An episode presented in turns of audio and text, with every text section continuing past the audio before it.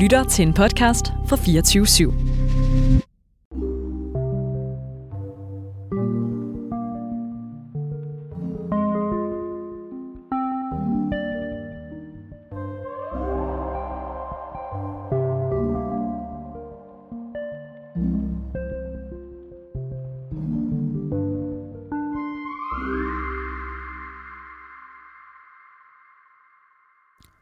Laura Skotte er 23 år, studerende og er et virkelig godt sted i sit liv.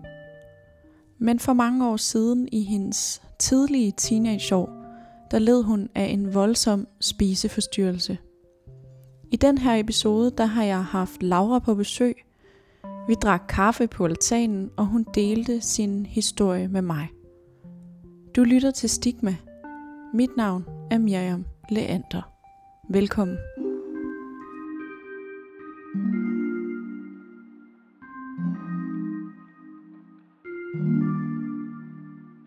Laura, du har sagt ja til at være med i Stigma i dag, fordi at du har haft en spiseforstyrrelse, da du var tidlig teenager. Ja, det er rigtigt.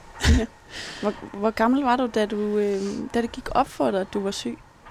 Mm, jeg tror, der gik et stykke tid fra, at jeg blev syg, til det gik op for mig, at jeg var syg. Og også det her med, at sådan gennem hele øh, perioden ville jeg jo ikke erkende det, men jeg kan huske, at jeg øh, altså jeg vejede mig virkelig meget, øh, og min mor var ret opmærksom på, at jeg vejede mig meget. Mm. Øh, og så var der på et tidspunkt, hvor jeg ligesom lavede et opslag på min Facebook-profil, hvor jeg skrev, at nu har jeg tabt mig, nu vejer jeg 53 kilo. Øh, og tog et billede, hvor man sådan kunne se før og efter. Øh, hvor min mor så var sådan, du begyndte at tabe dig ret meget, du har ikke brug for at tabe dig mere nu. Øh, og for mig var det sådan, jeg synes egentlig ikke, at jeg har tabt mig så meget. Jeg synes godt, at jeg kunne trænge til at tabe mig noget mere. Øh, så jeg tabte nogle flere kilo, og så var der på et tidspunkt, hvor det, altså sådan, det begyndte at blive ret mærkeligt med, at jeg øh, altså jeg, der var nogle adfærdsmønstre, som var ret mærkelige, hvor min mor så også reagerede på det og sagde sådan, jeg tror altså ikke, at du bare taber dig nu. Nu tror jeg, der er noget psykisk ved det. Øhm, og så kom jeg i, øh, jeg kom til lægen, som varede mig, og tog, stillede nogle forskellige spørgsmål øh, for at høre, øh, hvor jeg var før og hvor jeg var nu. Øhm, hvor det blev ret tydeligt, at der var sket meget, både mentalt og med min krop til den dårlige side i forhold til sådan normalen. Øhm, og så blev jeg så henvist til ambulatoriet øh, i Rigskov øh, for en spiseforstyrrelse. Og i al den tid var jeg ret meget i benægtelse omkring, at jeg var syg, fordi jeg tror, jeg i lang tid havde været så overvægtig, at, at jeg var sådan, jeg kan ikke være jeg kan ikke være syg på den måde. Jeg kan ikke have en spiseforstyrrelse, der gør, at jeg har et BMI, der er for lavt. Det, det er ikke mig. Kan du huske, hvad du tænkte, da din mor spurgte, om der var noget anderledes ved det, eller noget, der måske var psykisk, psykisk ved det? Mm, jeg tror, jeg gik ret meget i benægtelse. Øh, og jeg tror også, det handler om, at det, altså på det tidspunkt, hvor man er sådan tidlig teenager, der er man jo bare trodsig på mange måder. Mm. Og jeg mm. var sådan, jeg tror, jeg var meget sådan det skal du overhovedet ikke blande dig i, mor. Det er ikke... Øh, jeg skal have lov til at træne. Jeg kan godt lide at træne. Altså, jeg har pakket meget ind i det her med, jeg kan godt lide at træne og spise sundt. Øh, og så er det jo svært for en mor at sige sådan, jamen, du skal ikke træne, eller du skal ikke spise sundt. Fordi det er jo egentlig en meget... Altså, hun vil jo gerne støtte mig. Øh, Hvor lang tid gik der?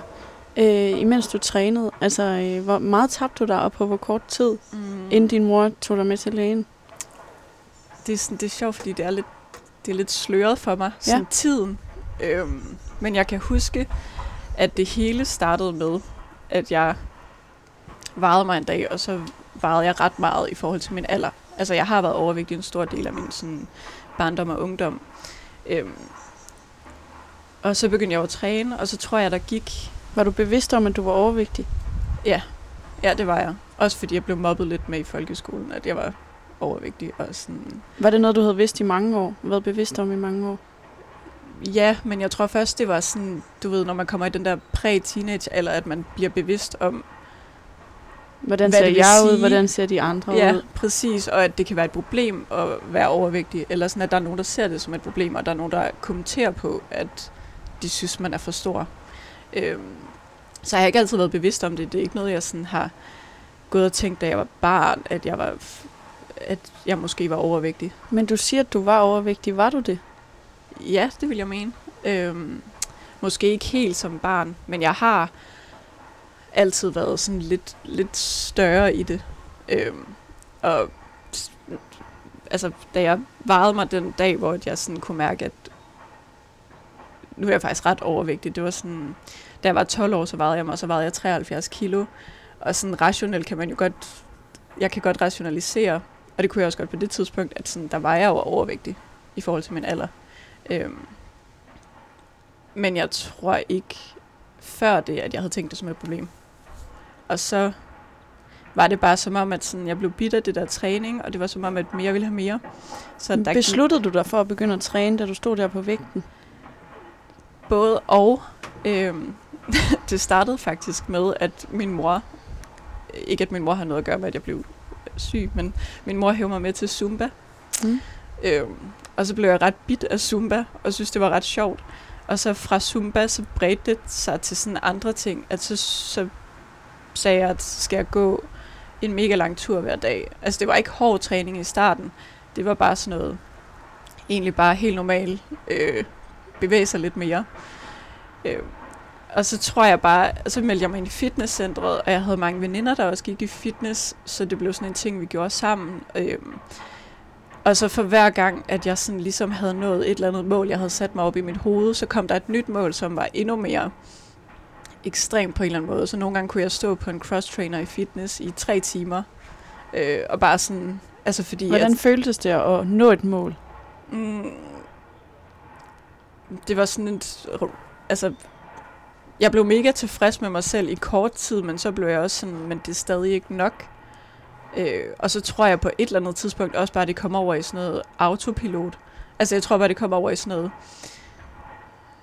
Det, det er en ting, jeg skal gøre, fordi hvis jeg ikke gør det, så tager jeg på, og så bliver jeg stor igen. Så bliver jeg den store pige igen. Øhm, og så bredte det sig jo så til, at det ikke kun var træning, men også var mad, hvor jeg satte sådan nogle, altså flere og flere, øh, fik flere og flere skøre tanker om, hvor meget jeg måtte spise, og Opsatte du sådan øh, spiseregler? rigtig mange, altså sådan ubevidst, ja. Det var ikke sådan, Hvad kunne at det jeg, være for en regel? Altså, jeg tror, den, der sådan står mest tydeligt frem for mig, det var, øh, så er vi så fremme ved sådan det tidspunkt, hvor jeg øh, er i ambulant behandling øh, på Center for Spiseforstyrrelser, og har fået en kostplan, som jeg så ikke vil følge. Øh, der kan jeg huske, at min morgenmad, den bestod af det samme hver dag, og det var, det startede med, at jeg talte 20 Cheerios op i en skål, øh, og lavede en smoothie ved siden af. Og så havde jeg sådan en regel om, og det var min morgenmad, og så havde jeg en regel om, at hvis en Cheerio var knækket, så talte den, altså så næste dag måtte jeg så kun tage 19 Cheerios. Øh, og det endte jo med, at jeg sådan sad og fiskede halve Cheerios, fordi så kunne jeg snyde mit system til at tage færre og færre, så det endte med, at jeg sad og spiste sådan 7,5 Cheerio og en fjerdedel af et glas smoothie. Og sådan, Hvem Min- var det, der øh, holdt øje med, hvor mange Cheerios du spiste? Altså sådan, hvem var det, du prøvede at snyde? det var mig selv. Kostplanen? Ja, kostplan anoreksien, men det var fordi, jeg ikke fulgte den der kostplan. Og min Mm. mor og far har været helt vildt magtesløse i den situation, eller sådan i den periode, fordi at de, de jo havde fået at vide af nogle psykologer og nogle læger, at der er den her kostplan, og den skal følges, fordi øh, det er den måde, Laura hun kan opretholde, i hvert fald den vægt, hun har nu. Mm. Øhm, men de kunne slet ikke få mig til det. Altså sådan, de var bare op imod nogle sådan meget stærkere kræfter. Og ja, de, de kunne ikke få mig til at spise mere. Hvordan startede reglerne? Altså nu, nu endte reglerne med at være til Cheerios. Hvad var de første regler? Mm. Jeg tror bare, det blev meget sådan, at jeg, jeg skulle spise meget det samme. Øhm, jeg blev meget sådan, okay, men min morgenmad skal bestå af det her. Og så havde jeg, og så ved jeg, altså jeg, jeg kan ikke huske, hvordan det udviklede sig, men det endte også med, at der kun var fem forskellige slags aftensmad, jeg ville spise. Og det var ikke engang, fordi det var sådan, du ved, noget ekstremt sundt. Det var bare fordi, det var, så havde jeg fundet ud af, at det var en comfort food, eller sådan, at jeg må godt spise et kvart stykke tærte, men så må jeg ikke spise mere til aftensmad. Så det var også sådan noget med, at min mor, hun øh, skulle lave vildt specifik aftensmad, for jeg ville ikke røre andet. Altså sådan, mm. jeg ville ikke, hvis der blev serveret en, det ved jeg ikke, en pizza, jeg ville ikke røre det. Mm-hmm. Øhm, ja. Så Hvad, hvordan var dit forhold til mad inden? meget afslappet. Øh, jeg har jo altid sådan... Jeg har bare nyt mad. Jeg har virkelig elsket mad, og jeg har... Øh, altså, jeg kan huske sådan nogle gange i folkeskolen, kunne nogle veninder og jeg finde på at gå ned til Party og så bare købe sådan en, en boks med ja. altså 10 kugler, og så sidde og spise som sådan en... Overhovedet ikke tænke over det. Øhm, Ja. Og min livret var pomfritter, da jeg var barn. Så sådan, jeg har altid haft et virkelig godt forhold til mad. Eller sådan et hyggeligt forhold til mad, før anoreksien. Stoppede du helt med at spise pomfritter og is og de ting? Ja. I hvert fald, da det var slemmest, ja. Ja, det gjorde jeg. Ellers så var det sådan noget, ja, at... Jo, men jeg stoppede helt.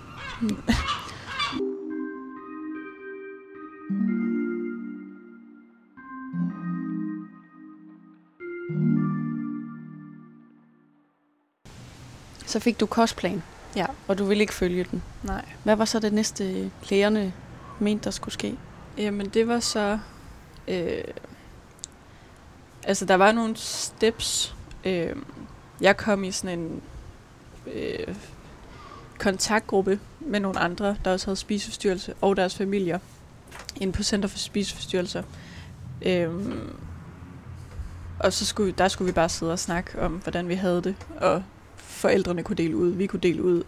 Øh, og så fik jeg, eller så blev der koblet en hjemmesygeplejerske på, som skulle assistere min mor under nogle måltider for at få mig til at spise. Øhm, men altså uanset hvad der blev sat i gang, så var det som om, at sådan, det gik bare en vej. Altså hver gang man vejede mig, så vejede jeg mindre end anden gang, eller sådan gangen før. Mm. Øhm, Hvad med sådan noget med træning? Var, må, var der restriktioner for, hvor meget du måtte bevæge dig?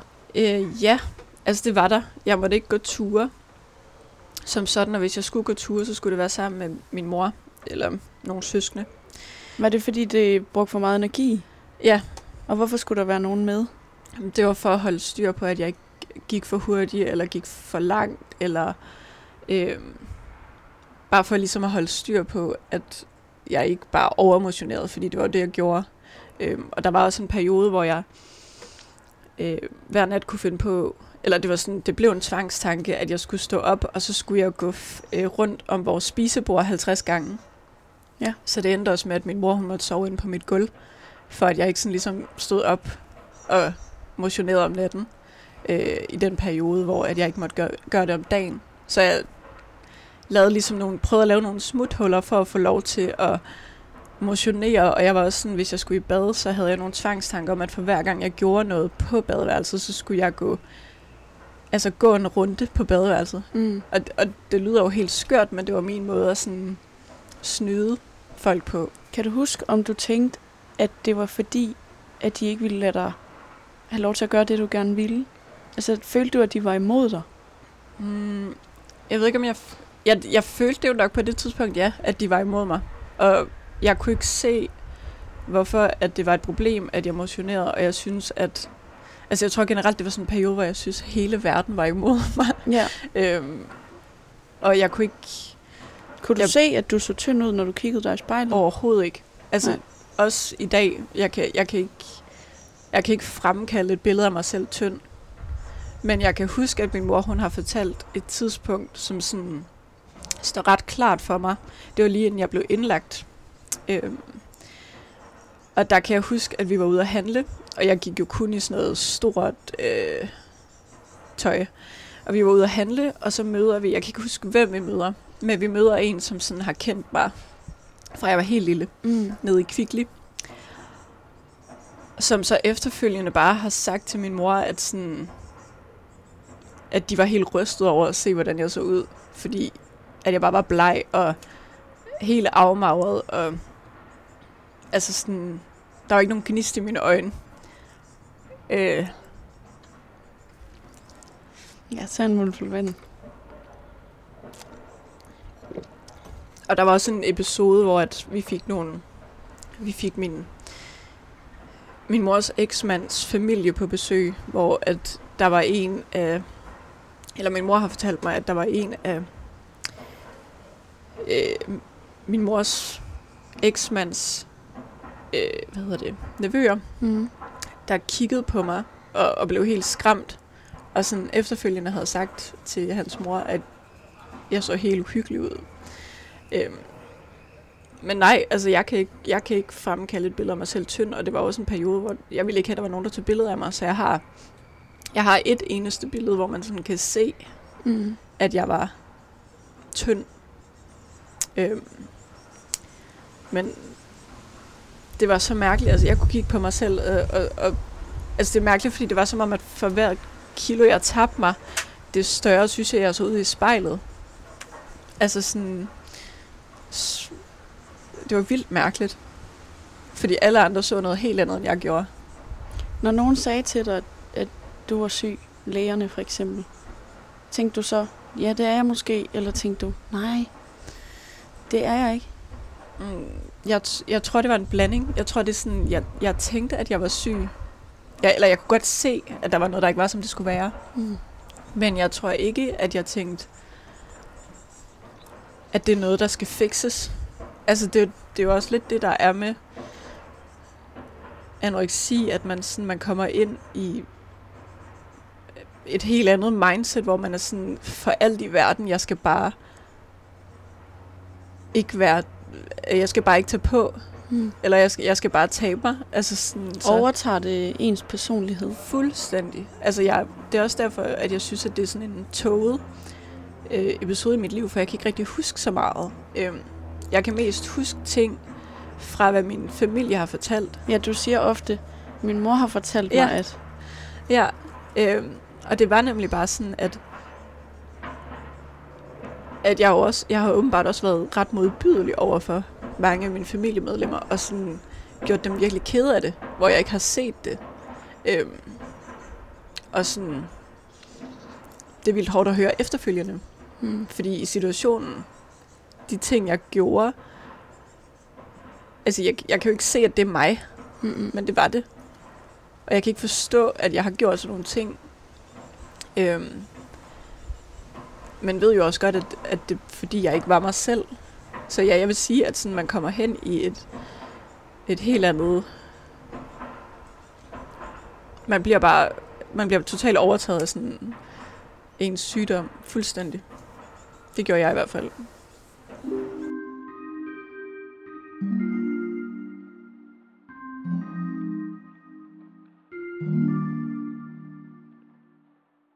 Hvornår kunne du mærke dig selv første gang igen? Mm. Og det er et svært spørgsmål. Jeg t- der, det er det, der også er lidt underligt ved den måde, at det hele foregik på. Men jeg, jeg tror først, jeg kunne mærke mig selv fuldstændig, da jeg kom på gymnasiet. Men der alligevel var jeg ikke helt mig selv. Jeg synes, det, det jeg tror først, at det det er måske også, fordi jeg ikke har reflekteret over det, men jeg tror først, det er nu, jeg sådan føler, at jeg virkelig er, altså kan mærke, hvem jeg er, og er mig selv 100%. Øhm, ja. Det, hvordan du har det i dag, og det vil jeg også gerne vende tilbage til at høre mere om. Men øhm, du, du fortæller også, at du blev indlagt til sidst. Ja. Ja, jeg blev... Da, da, da vi ligesom kunne se, at jeg bare blev ved med at tabe mig mere og mere.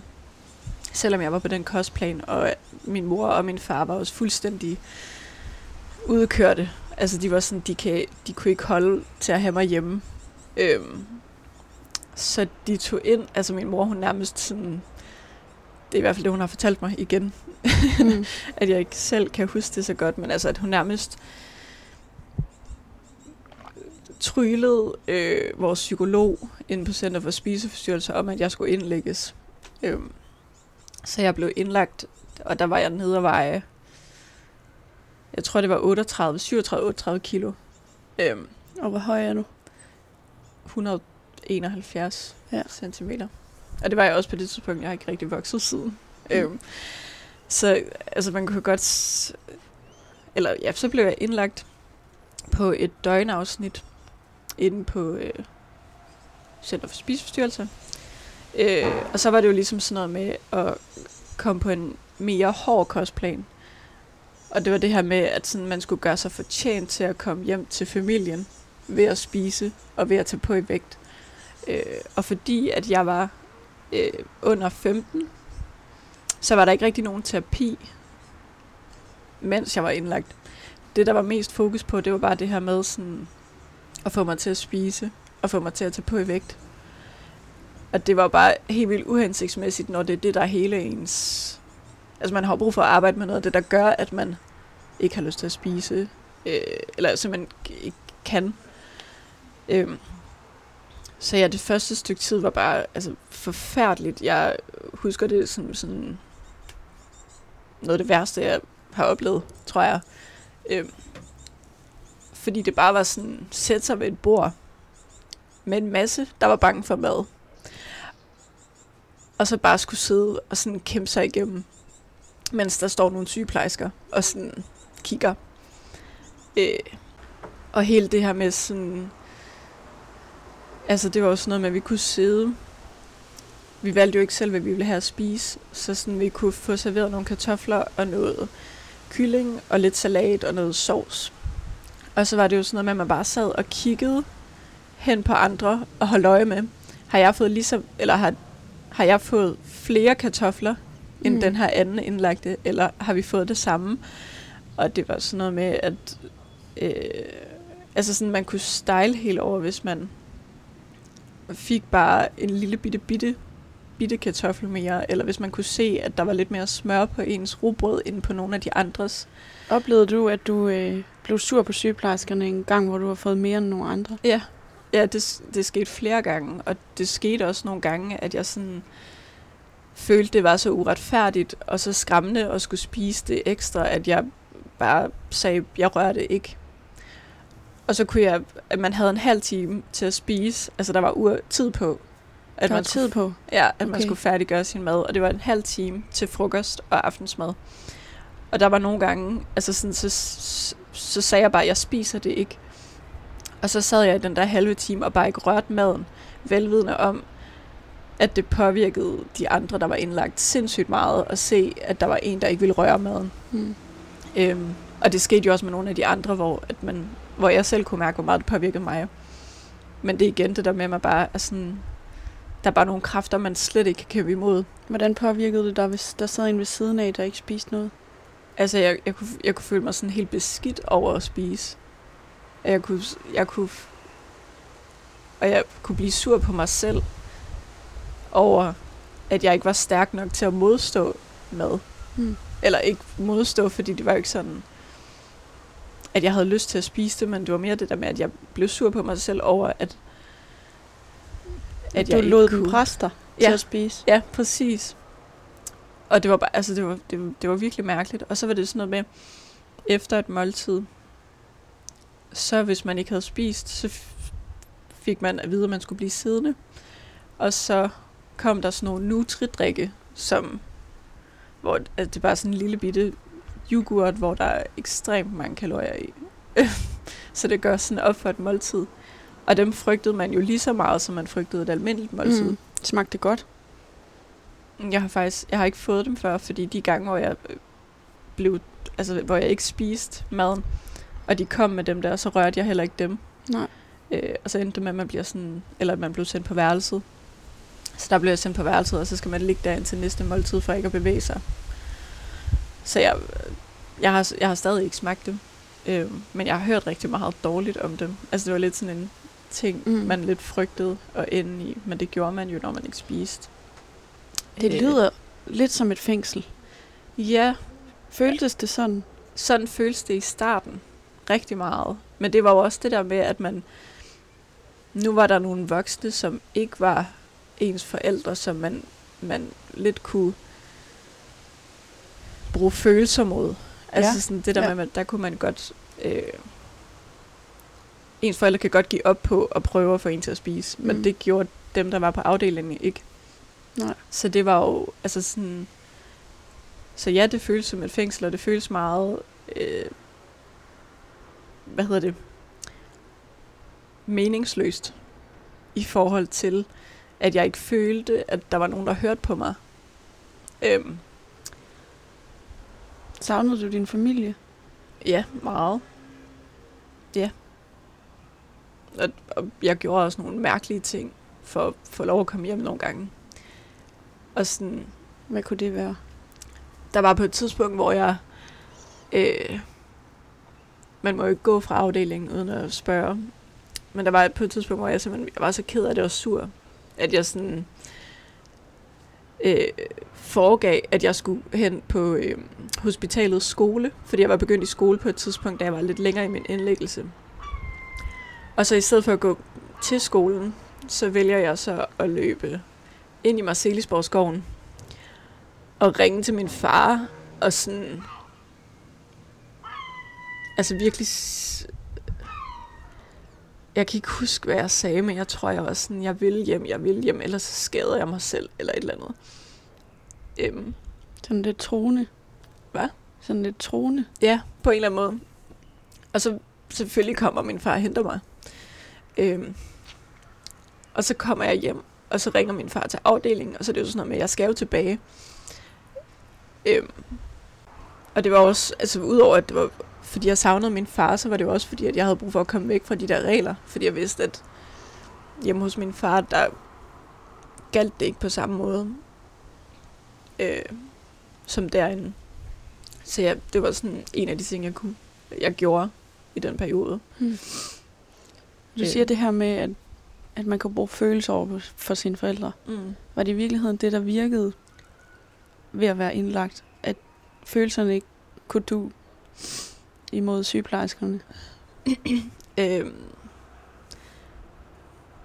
nej, det tror jeg ikke engang, jeg vil sige, fordi det er også noget af det, som sådan kommer lidt længere, at jeg ikke føler, at min, min indlæggelse, og jeg var jo indlagt i et halvt år, altså jeg var indlagt fra, ja, jeg var indlagt i et halvt år, så det var ret lang tid, mm. men jeg, jeg synes ikke, at det var det, der gjorde noget i forhold til at komme ud af min spiseforstyrrelse.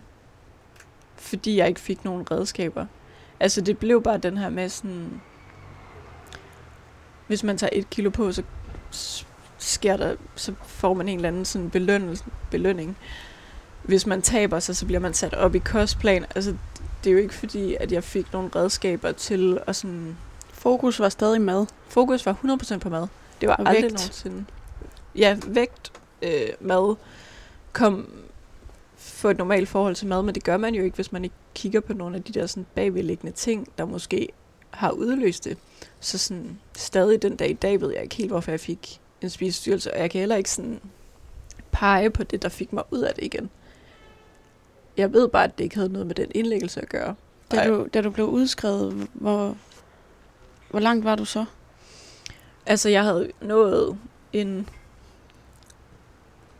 Jeg havde taget 15 kilo på under min indlæggelse. Og så kom jeg hjem og skulle starte. Jeg tror, jeg skulle starte i 9. klasse. Øhm, eller også skulle jeg starte på efterskole. Jeg er ikke helt sikker. Det er igen lidt brug. Men jeg Mm. tror, jeg skulle starte i 9. Øh, altså, jeg kom jo bare hjem, og så var det det. Og så gik man til lidt ambulant behandling. Men der var ikke rigtig noget, sådan, der havde ændret sig. Som sådan. Øhm, Du havde stadig lyst til at tabe dig. mega meget.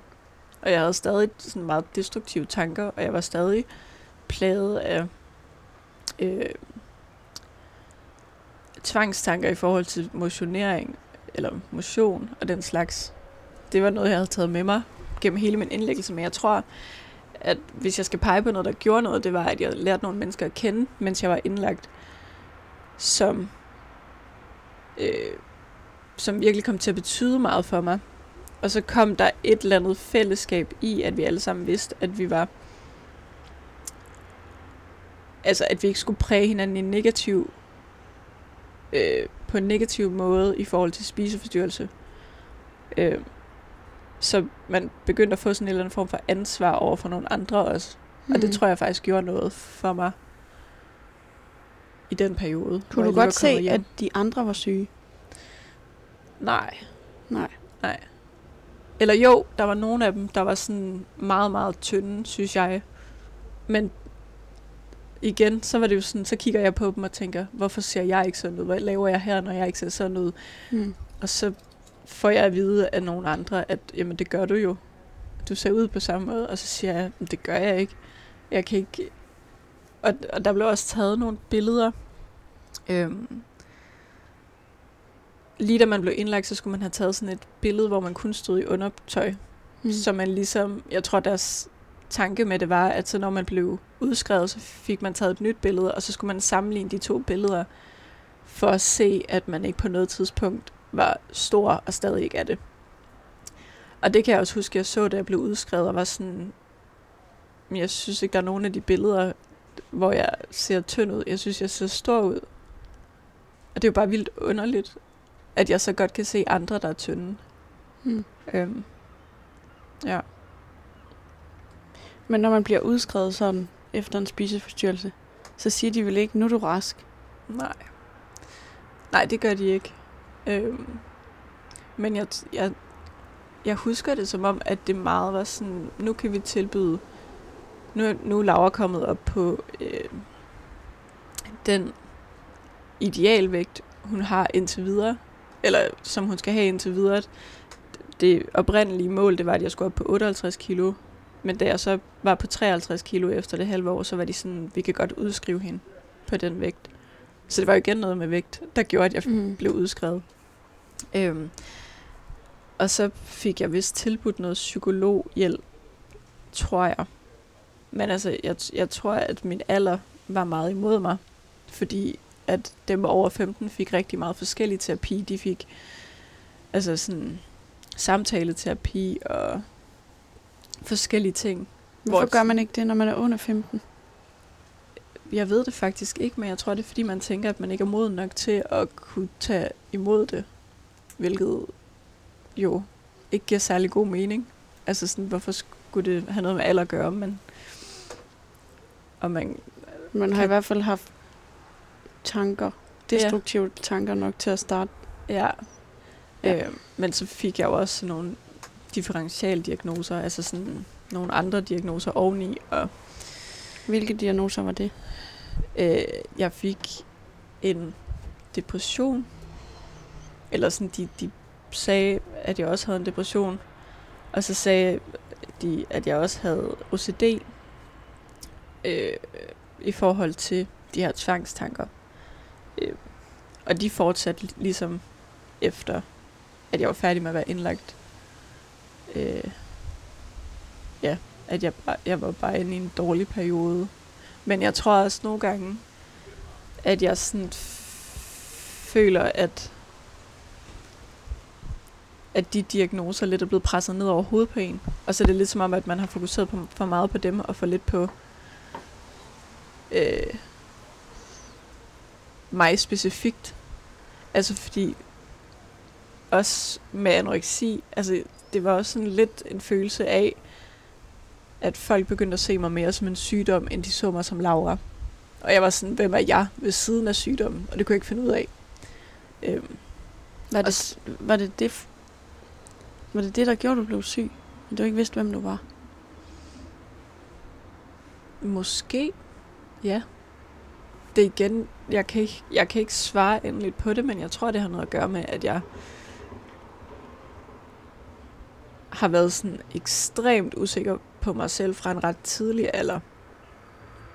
Øh, og har, husker det som om, at jeg i, i folkeskolen gik med på en hel masse for at være en eller anden, men sådan ikke være helt sikker på, hvem jeg egentlig var.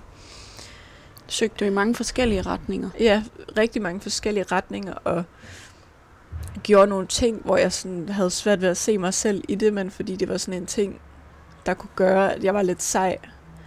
Øh, fordi i bund og grund, så er jeg en mega...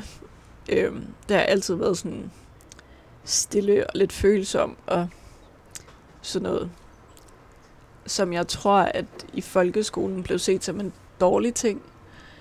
Øh, i hvert fald ubevidst for mange. Så det gjorde jo bare, at man blev mobbet ret meget.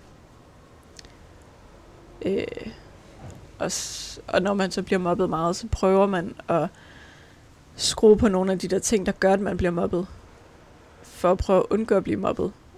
Og så kan man måske gå over i en eller anden retning, hvor man ikke er sig selv mere. Men så er man i det mindste ikke hende der den store, eller hende der den øh, stille, reserverede pige, eller sådan. Men jeg tror først, det var i sen folkeskole. Altså jeg husker sådan min barndom, og de første år af min folkeskoletid som sådan virkelig, virkelig, virkelig sunde og gode. Så jeg ved ikke, hvad der skete. Men sådan... Skete der nogle ting i din familie? Altså, mine forældre blev skilt. Men jeg ved ikke, om det har en... Altså, jeg bliver ked af det, så det kan godt være, at det har en betydning. Øhm. Det fyldte i hvert fald meget. Og jeg synes, det var svært. Og det, det ramte måske lige på et tidspunkt i de der begyndende yeah. teenageår, hvor, Ja. hvor tingene i forvejen er vendt på hovedet. Ja, og hvor man også er, altså, hvor man også er enormt optaget af, at ens krop udvikler sig. Mm. Og det kommer jeg, eller det kommer jeg bare lige i tanke om, at jeg også kan huske, at jeg sådan, synes, det var enormt skamfuldt, at jeg var den første, der fik menstruation i min folkeskoleklasse, og fik bryster og sådan de der ting. Mm. Så der var bare virkelig mange ting, sådan, hvad er min familie, når det ikke er en kernefamilie? Hvem, hvem er jeg, når jeg sådan er mere udviklet end alle andre? Og, øh, så var der meget med sådan, jeg tror også bare, der var en usund kultur i forhold til sådan noget med, øh, at ligesom vurdere hinanden rigtig meget i folkeskolen. Og det tror jeg også fyldte rigtig meget, fordi jeg altid blev vurderet sådan enten neutralt eller negativt i forhold til sådan noget ved øh, top 10 lækreste piger fra klassen. Og det er især den periode, hvor piger og drenge begynder at være opmærksomme på hinanden. Ja, ja. Og jeg kunne ikke forstå, hvorfor det gik mig så meget på. Fordi i bund og grund kunne jeg være ret ligeglad med, hvad drengene tænkte om mig. Eller sådan. Det var ikke fordi, det betød så meget, men jeg tror, det betød noget. At vide, at man... Jeg, jeg, kan ikke, jeg kan ikke forklare det, men det der sådan... Vurdering af, af ting handler jo Ja, altid om noget med Man er jo bare så usikker på sig selv, at alt pose, eller alt sådan anerkendende, man kan få, vil man gerne have, selvom Mm. det måske er fra folk, der ikke betyder noget for en. Øh, og så tror jeg også meget, at man mere lægger mærke til de gange, hvor det sådan er negativt. Altså, Du siger, at du ikke kan ikke, du siger, at du ikke rigtig kan sætte en dato på, hvornår du mm, har følt dig rask. ja, Men at det på en eller anden måde hænger sammen med en gradvis udvikling hen imod at finde ud af, hvem du er. ja, Og så sagde du før, det først er nu, du rigtig ved, hvem du er. ja, Vil du knytte Ja. nogle ord til det? ja. Øhm, jeg tror, at jeg... Det er meget sjovt, for jeg synes meget af det, der er sket efterfølgende, efter jeg blev udskrevet, er sådan tilfældigheder. Men at tilfældigheder på en måde, der har ført mig sådan et virkelig godt sted hen. Øh, og jeg startede i gymnasiet, hvor jeg sådan... Øh, egentlig også havde nogle problemer. Jeg, jeg, jeg fik også noget overspisning på et tidspunkt sådan i en periode, og havde det stadig svært med min krop. Øh, og havde et forhold, der var ikke mig. Så jeg havde en periode på halvandet år i gymnasiet, hvor jeg synes, det hele var rigtig træls stadigvæk. Øhm, Et kæresteforhold? Ja. Ja. Jeg tror, at det sluttede, fordi at jeg så fandt ud af, at jeg var blevet lidt vild. Eller sådan. jeg begyndte at sådan udforske, at jeg måske ikke var til mænd. Øh, og det har jeg aldrig nogensinde været bevidst om før, at jeg sådan halvvejs i gymnasiet blev altså sådan mega, mega vild med en veninde fra klassen, som også, øh, hvor vi havde en ting kørende frem og tilbage og sådan noget. Øhm, og jeg har bare, altså sådan, jeg har aldrig nogensinde vidst, at man kunne det. Altså det der er lidt sjovt. Jeg kan jo huske, at jeg tænkte, men det kan man jo ikke i gymnasiet. Mm. Og der er man jo alligevel 16-17 år. 16-17 år. Ja. Og før det havde jeg overhovedet ikke tænkt tanken. Og jeg kan også huske, altså jeg har, før det har jeg været tiltrukket af mange øh, fyre. Men vi blev bare virkelig glade for hinanden, og der kan jeg mærke sådan, at det begyndte at, i hvert fald, der, ville, der var i hvert fald nogle sådan brikker, der faldt lidt på plads for mig, i forhold til, hvem jeg har lyst til at være. Og nu er jeg kommet til sådan et punkt, hvor det er så naturligt, og jeg er så meget mig selv, at jeg slet ikke stiller spørgsmålstegn ved det mere, og heller ikke er flov over det, for jeg havde en periode, hvor jeg var flov over det. Og nu har jeg tænkt sådan, hvorfor er jeg flov over det? Fordi det er jo mega fedt. Altså jeg, nu er jeg sådan, fuck hvor er jeg glad for, at det er den, jeg er. Og at jeg får lov at opleve, hvordan det er at være forelsket i en kvinde, og jeg får lov at opleve øh, queer-miljøet, fordi det er bare et virkelig, virkelig nice miljø. Øhm, så ja, det er en af de ting, der gør, at jeg sådan nu kan mærke, at jeg er virkelig meget, altså jeg er virkelig meget i balance med mig selv, kan jeg mærke. Og jeg synes, det er ret, det er også det, jeg synes, det er derfor, jeg synes, det er lidt skørt, når jeg nogle gange øh, tænker over, hvor jeg har været, og hvordan min sådan, teenageår var, så tænker jeg sådan, det er godt nok altså en kontrast til, hvordan jeg har det nu. Og der er godt nok også sket meget med mig i forhold til, at nu har jeg bare et, jeg har et sundt forhold til min krop, og jeg har, altså sådan, hvis jeg, hvis jeg er påvirket over noget med min krop, så er det de der helt naturlige ting, som sådan noget, at man lige måske har drukket øl hver dag i en uge, fordi det er sommerferie, og så tænker man, uha, nu er jeg lidt ude af balance. Øhm, og så kommer man tilbage på sporet.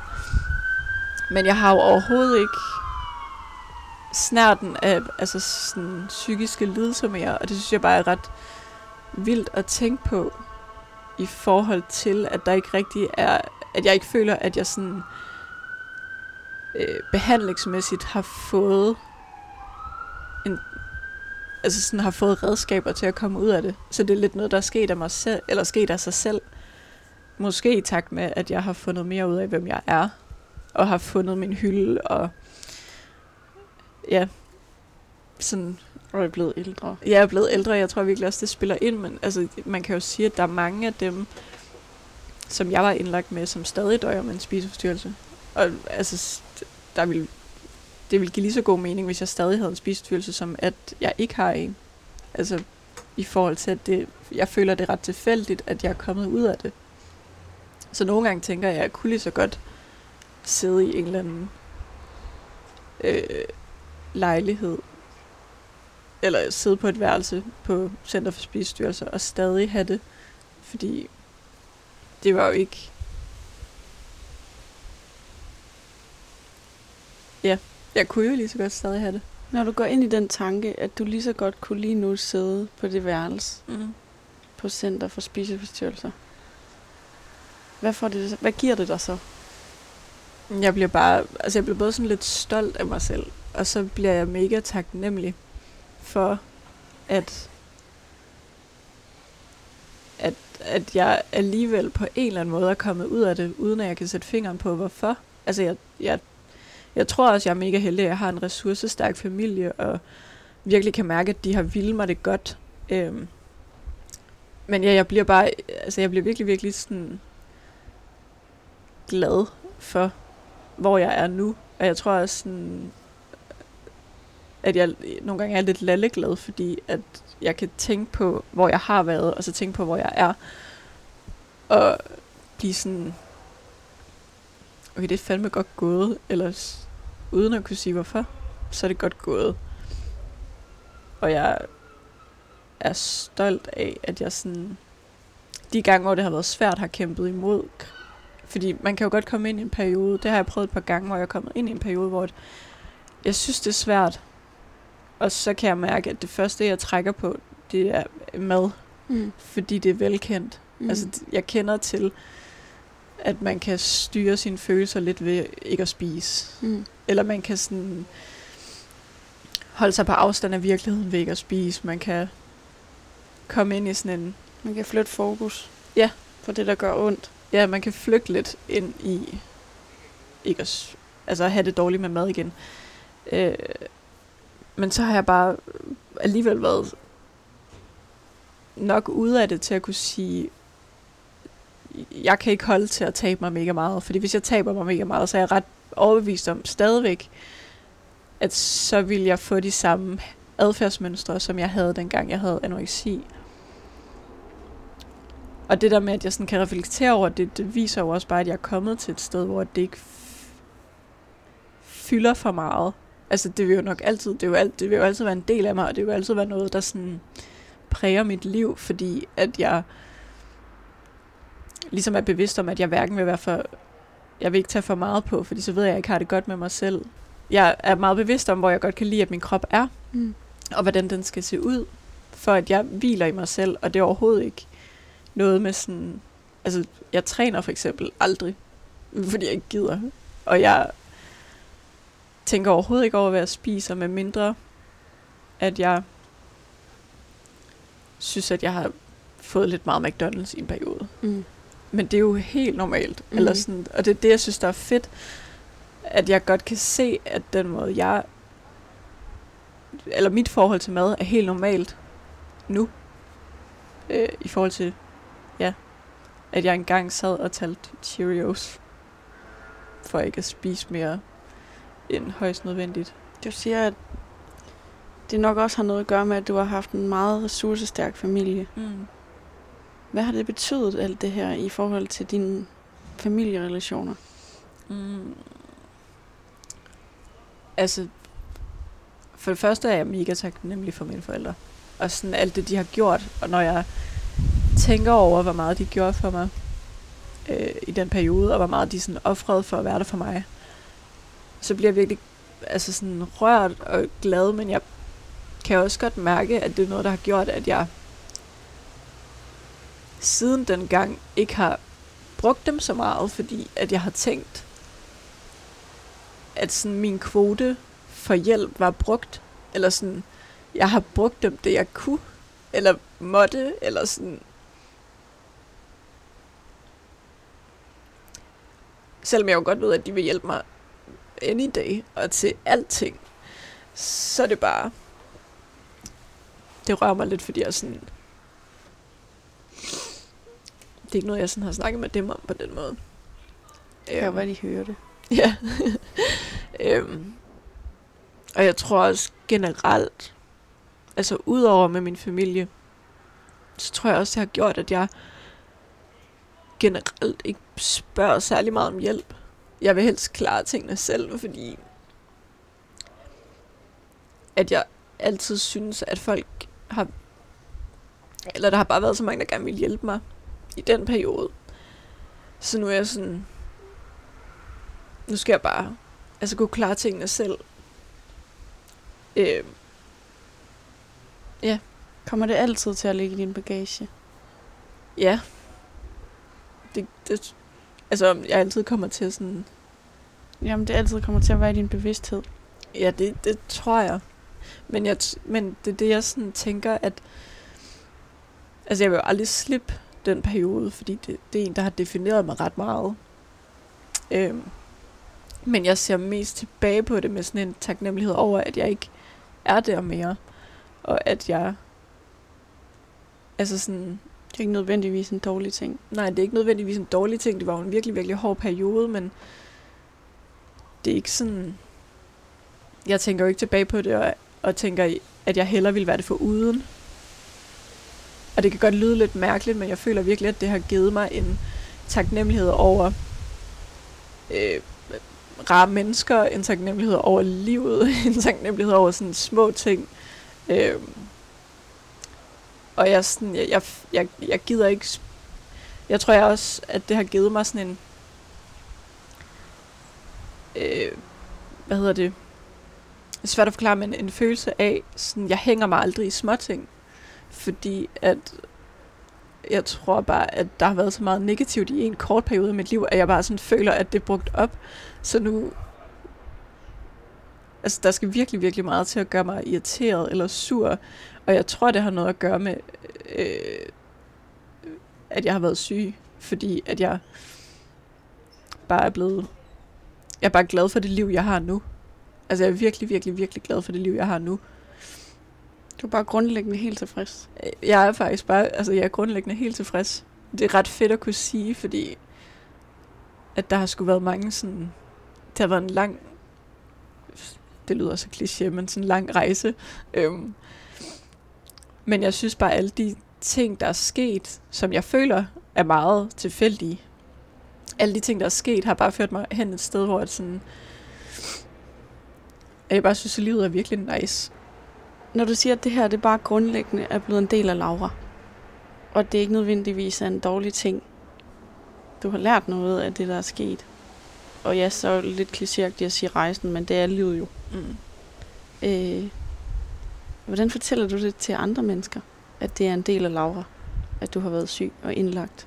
da jeg ligesom fortalte folk, at jeg skulle lave den her podcast, og jeg skulle en tur til Aarhus og sådan noget, så altså både min kæreste og andre var sådan, hvad er det for en podcast? Og så fortæller jeg ligesom om hele præmissen omkring podcasten, og at jeg skal snakke om anoreksi, fordi jeg har været indlagt med det, og været syg med det i lang tid.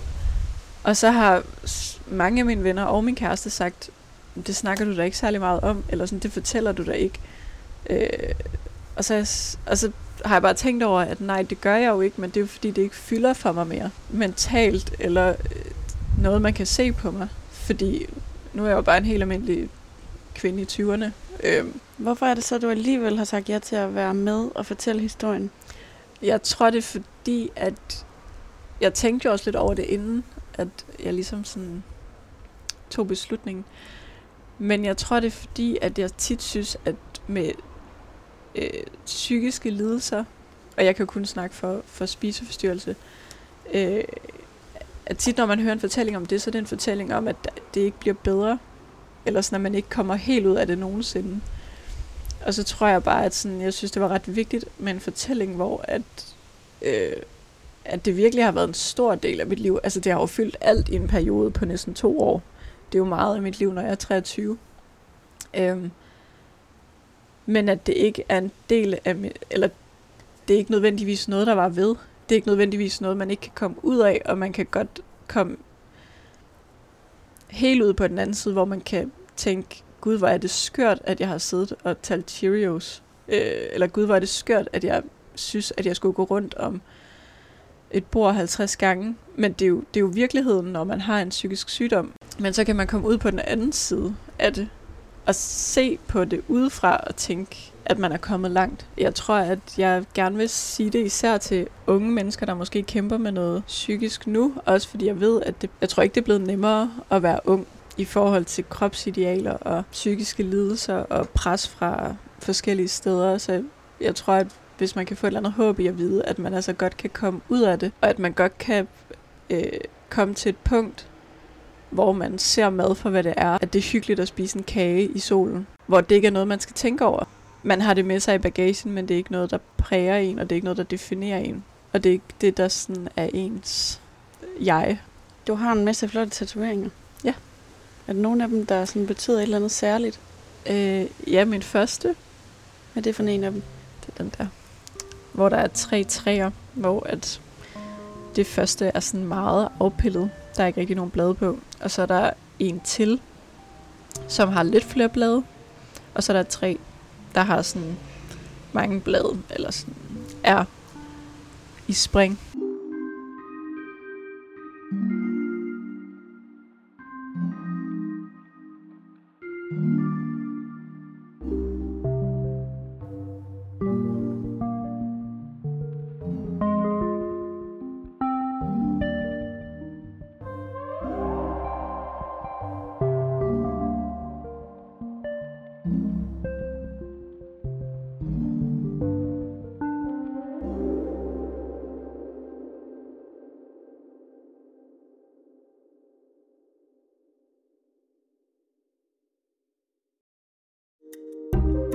Kære lytter, du har lyttet til et program fra 24 /7. Du kan finde meget mere modig, nysgerrig og magtkritisk taleradio på 24 7 appen Hent den i App Store og Google Play.